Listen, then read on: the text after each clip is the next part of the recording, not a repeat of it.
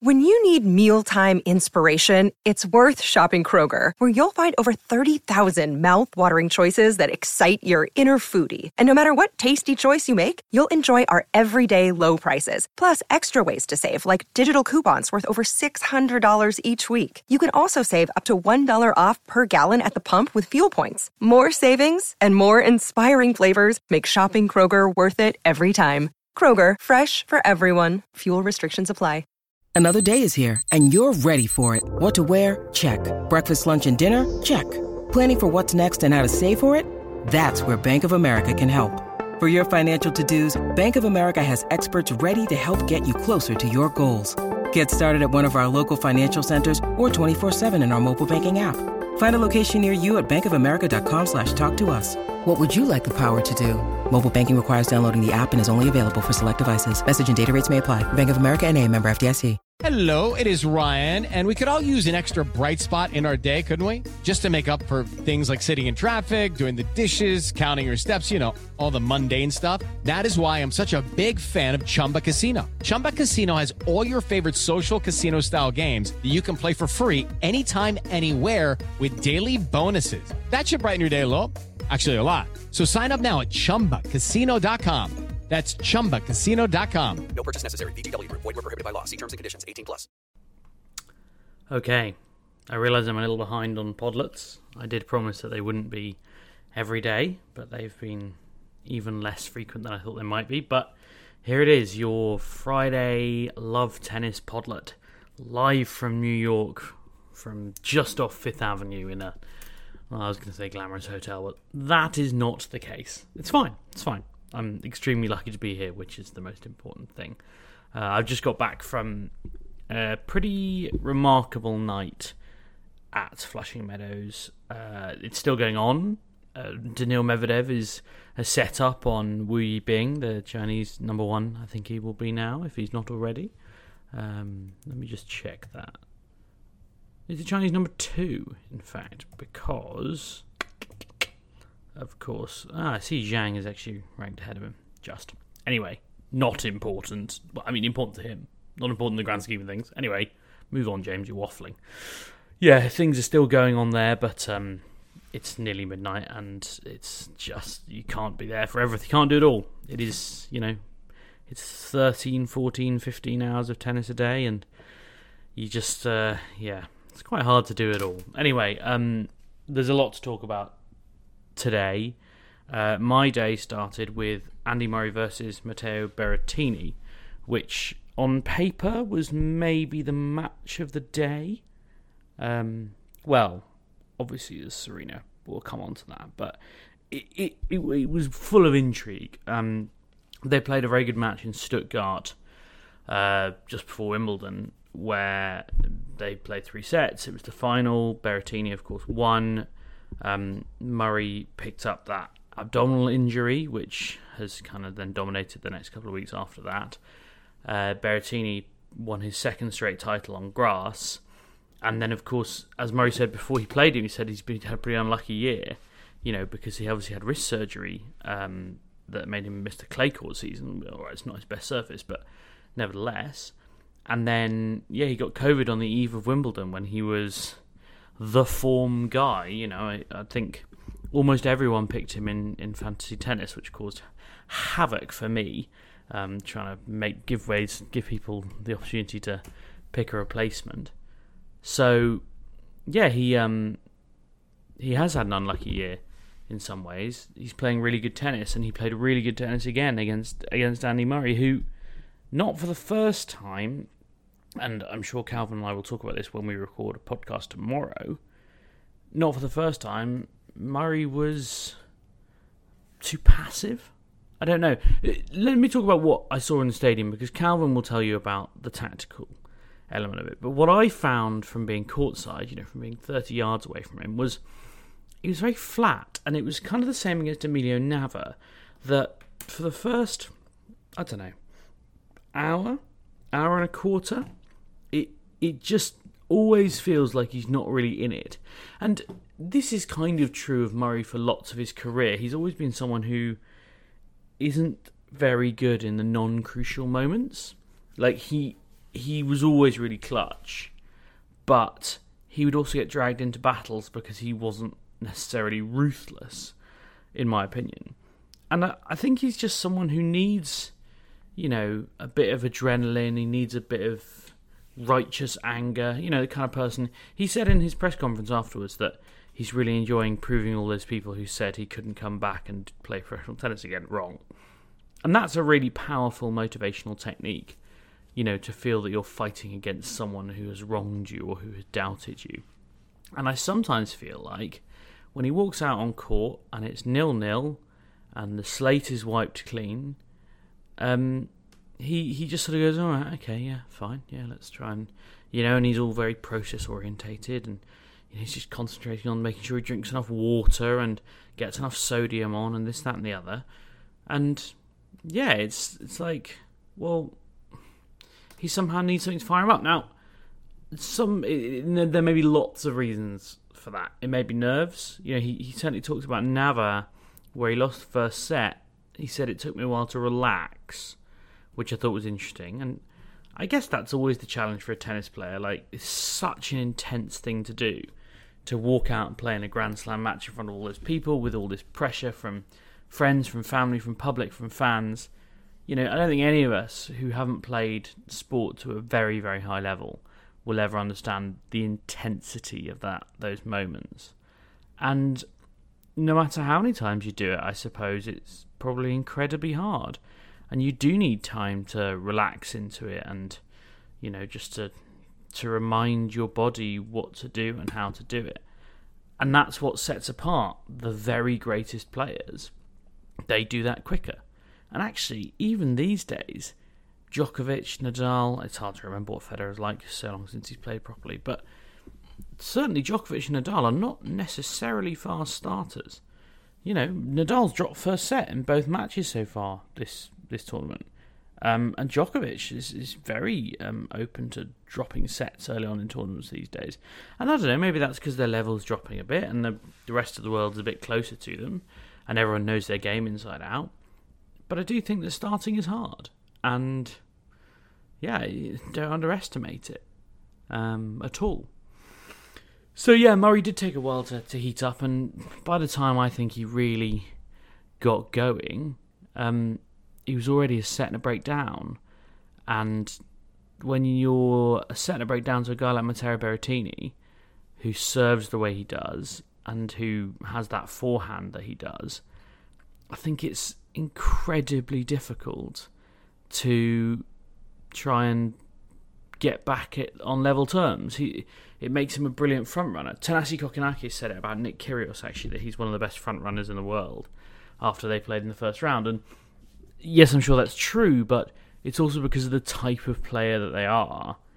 You know, you get a break point against them and you kind of panic because it's such a rarity. You know you're not going to get another one for a while. And, you know, when they're serving well and there's very little you can do about it, it's all the pressure's constantly back on you because, you know, it's you maybe hold to 30 or deuce or save a break point and then 2.5 minutes later you're serving again because they've rattled through a game in a minute. And then that is a very hard dynamic. You don't get any rhythm either. You know, Murray is a bit of a rhythm guy. He likes long rallies and, you know, against Berrettini you can't always have that. So He said it was a good matchup for him, and I think he's right. And I think 6-7 years ago, he would have munched Berrettini because he's a great returner, he's a great gritter, he's very good at finding the backhand, which of course is Berrettini's weakness. Simon Briggs of the Telegraph said to me today that he was just thinking of the 2012 US Open when Murray beat Raonic and he absolutely chopped him up. And how different this performance was. Because Raonic and Berrettini are not dissimilar players in terms of what they can do and their strengths and weaknesses. And Murray has always, to be honest, gone pretty well against those big servers. I say 2012, Milos Raonic is surely not old enough to have played him in 2012. He totally is. Yeah, I don't know why I doubted Briggsy. He's got a very good memory. 6-4, 6-4, 6-2 that was back in 2012. Yeah, so Murray beaten And he was actually surprisingly upbeat in press afterwards. He came in very quickly. You know, what people probably don't know is players, I think, are obliged when they to do a press conference within 2 hours, maybe, or an hour and a half, but it's a pretty movable feast. And it varies. Some of them like to get it out of the way. Some of them want to go off and have a shower and have a stretch, maybe, or a rub down. And often after defeats, I mean, sometimes they won't do them at all, but often after defeats, they are in very quickly, and this was certainly the case. Murray turned up, you know, I think it was maybe like, I hadn't even finished my post-match coffee, it's maybe like 15-20 minutes after he finished, and yeah, it was surprisingly chirpy. I thought him being in so quickly meant he was going to be absolutely miserable, but yeah, he said he was proud of the way he's competing with these guys at the top level, as I say, proving people wrong that he couldn't do this. At one point he said, you know, with the situation that I'm in, it's quite good to do this, that and the other. And Matt Futterman of the New York Times said, oh, the situation you're in, were you referring to not having a great summer? Or? And then Murray just goes sort of deadpan and quite funny. He just said, no, I've got a metal hip. It's not easy playing with that. He says, it's really difficult. I'm surprised I'm still able to compete with guys that are right up at the top of the game. And he thinks he's making progress. And, you know, the fact is that the stats do reflect that. He's up to 40-odd in the world. He, you know, lost in four sets in the third round of Grand Slam, which is better than losing in the second round of a Grand Slam. He is going forwards, but slowly, and he doesn't have a lot of time because of his age. Now, look, he may have 2 or 3, 4 years in him, but as he says, he has a metal hip, and that's not going to change. And yeah, it's a long road back. He genuinely thinks he can be world number one again, which is pretty staggering. And one of the reasons he's got Lendl in his camp, quite apart from the obvious success they had together, is that Lendl doesn't not believe that. And from what I understand, not previous coaches, but I mean, there have been people around who haven't believed him and have worked with him and said, well, look, mate, I think we've got unrealistic goals, and so I don't think we can work together. Which is more than reasonable. You know, you've got to have the same goals in a team, and if you don't, then so be it.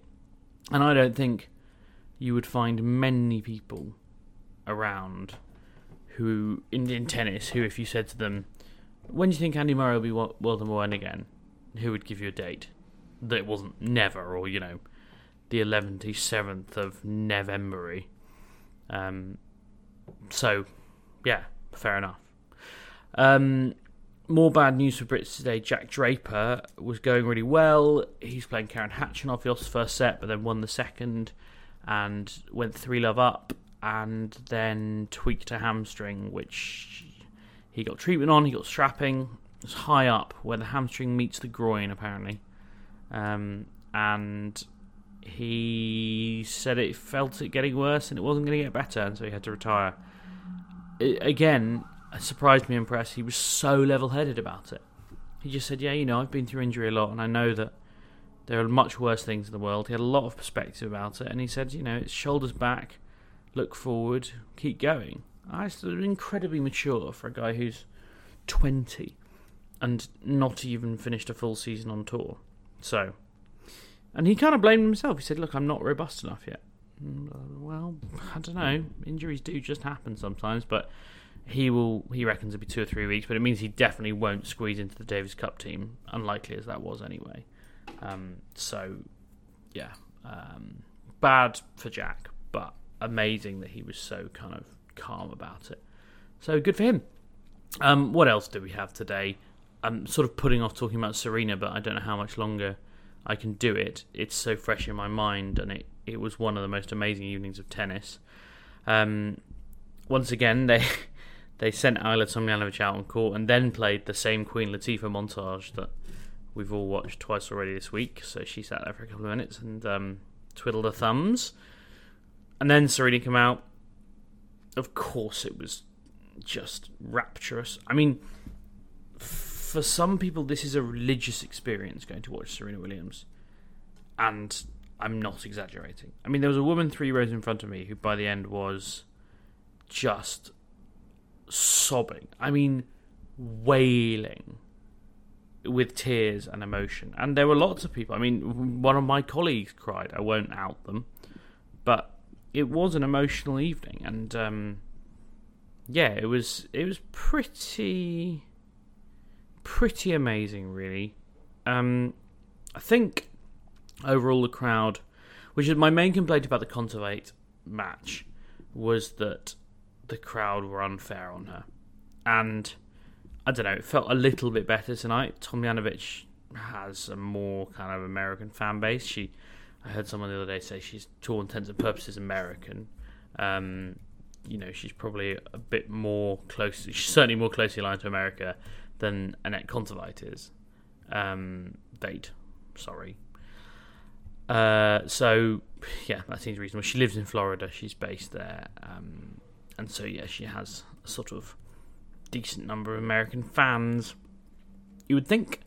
And she played really well, and her shots that she played got a sort of round of applause, whereas, you know, Serena would, I don't know, frame a winner and everyone went mental. That's just kind of, it's kind of par for the course, I would suggest. Did Serena get nervous? Someone asked me this. I think she probably did. She says she's been playing, you know, with nothing to lose and everything to gain, but if you don't get nervous in that situation, I don't think you're human. People might tell me Serena is superhuman, and she is, but I think there were some nerves there. She got the early break. She then lost the early break. First 2 games, both serves were broken. And then actually was kind of serve-dominated, and out of nowhere, Serena then broke Tomljanović at 3-4 to love. And all of a sudden, she's serving for the set. And she couldn't serve it out. She served for the first and the second set, 5-3 both times, coincidentally. And both occasions, she was broken. I think Tomljanović should take a lot of credit for that. She jumped all over second serve, really put pressure on Serena's second serve, which has looked a bit flawed this week. She hit 7 double faults in total, and Tomljanović was really getting inside the baseline and giving her a lot of problems in that area. And, you know, she made it physical. She did what she had to do, which was try and create as many long points as she possibly could. And, yeah, she did a great job of that.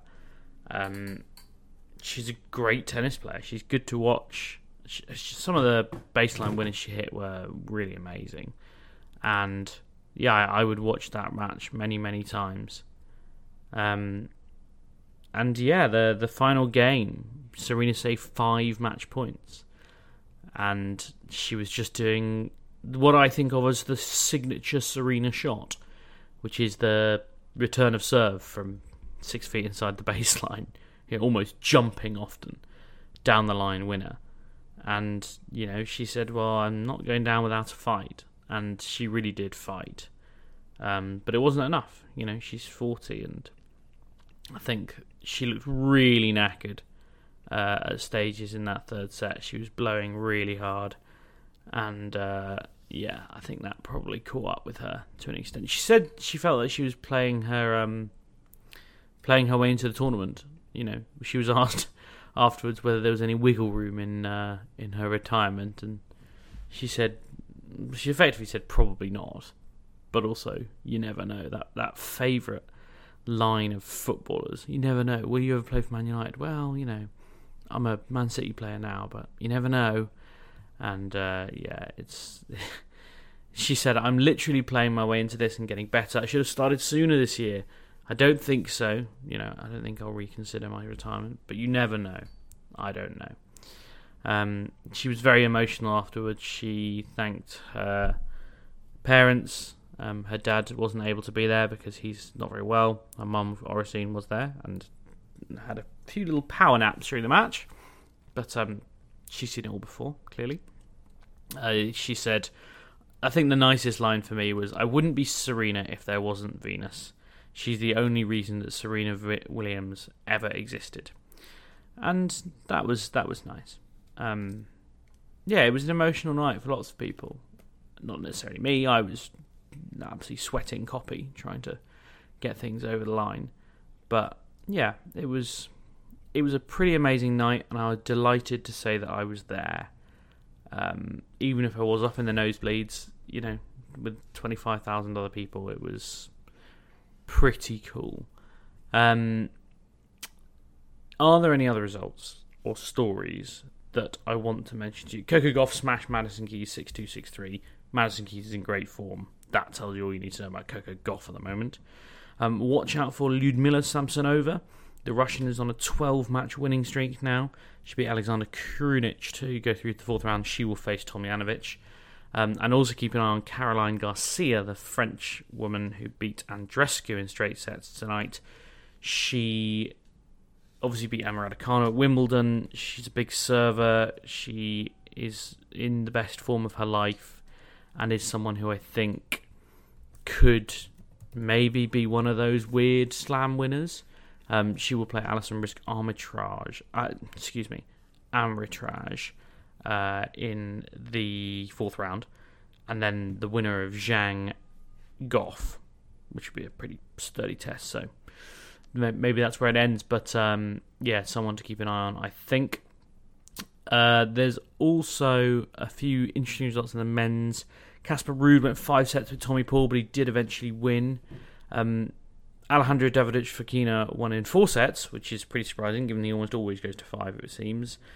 And at the end, he had an argument with Daniel Elahi Galán at the net, because Galán is one of those players who likes to get the ball back when he's hit an ace. He wants to use the same ball again, which is actually quite annoying if you're playing against it. And once Fokina said, don't give it to him, sort of as a joke, and he laughed, and Daniel laughed, apparently. This is all Fokina's version of events because he won. And history's written by the winners. And then the second time, there was a bit of a sense of humour failure, and they had a hearty exchange of views at the net. But anyway, that's just what happens sometimes, and no one died, in the words of Alan Partridge. Nick Kyrgios went through tonight as well.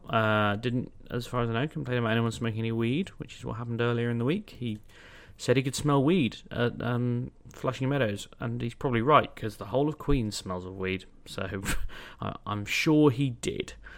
But yeah, he beat JJ Wolf, the man who looks like he's from the 80s, with a tank top and a mullet. Very comfortably, really. 6-4, 6-2, 6-3. It only lasted an hour and 56 minutes, I think. How many aces did Kyrgios hit, I hear you ask? 21 is the answer, which is pretty decent. He was unbroken throughout the match. 0 from 7, JJ Wolf was on break points. So yeah, Kyrgios in kind of ominous form again. It does now feel like he's just a guy who makes his way through draws at Grand Slams, and we don't have to talk about him too much, but he will probably play, I say probably because Daniil Medvedev is currently still playing Wu, but he is a set and 2 breaks up, so he will probably play Daniil Medvedev in a really intriguing fourth-round match on Sunday. Yeah, which could be pretty fascinating, actually. The other confirmed fourth-round ties are Pablo Carreño Busta against Karen Khachanov. Busta beat Alex de Minaur. Fokina against Matteo Berrettini. Corentin Moutet, the lucky loser, is through to the fourth round, incredibly. He, incidentally, lost in qualifying to Wu Yi Bing, who's also through, and then replaced Pablo Andujar, I believe. Oh no, he didn't. Hugo Delian, there you go, as a lucky loser. And he then beat Stan Wawrinka after Wawrinka got injured in the first round. He then picked up a very good winner, Botic van der Zandschulp, and then Pedro Cashin, who did not cash in on his opportunity to reach the fourth round. Apologies for that joke, I thought it was quite good. And yeah, Moutet into the fourth round. Will play, in fact, Casper Ruud, which is a pretty stiff test, but yeah. He's not always the most popular guy on tour, Corentin Moutet. He is pretty leery, for want of a better phrase. That's all from me tonight. You'll get some of me and Calvin looking forward a bit more tomorrow. So it'll probably be in your feeds Saturday night. So if you're having a night in, listen to me and Calvin. And yeah, keep coming back. Sports Social Podcast Network. Hello, it is Ryan, and I was on a flight the other day playing one of my favorite social spin slot games on ChumbaCasino.com. I looked over at the person sitting next to me, and you know what they were doing? They were also playing Chumba Casino. Coincidence? I think not. Everybody's loving having fun with it. Chumba Casino is home to hundreds of casino-style games that you can play for free anytime, anywhere, even at 30,000 feet. So sign up now at ChumbaCasino.com to claim your free welcome bonus. That's ChumbaCasino.com and live the Chumba life. No purchase necessary. VGW. Void where prohibited by law. See terms and conditions. 18+.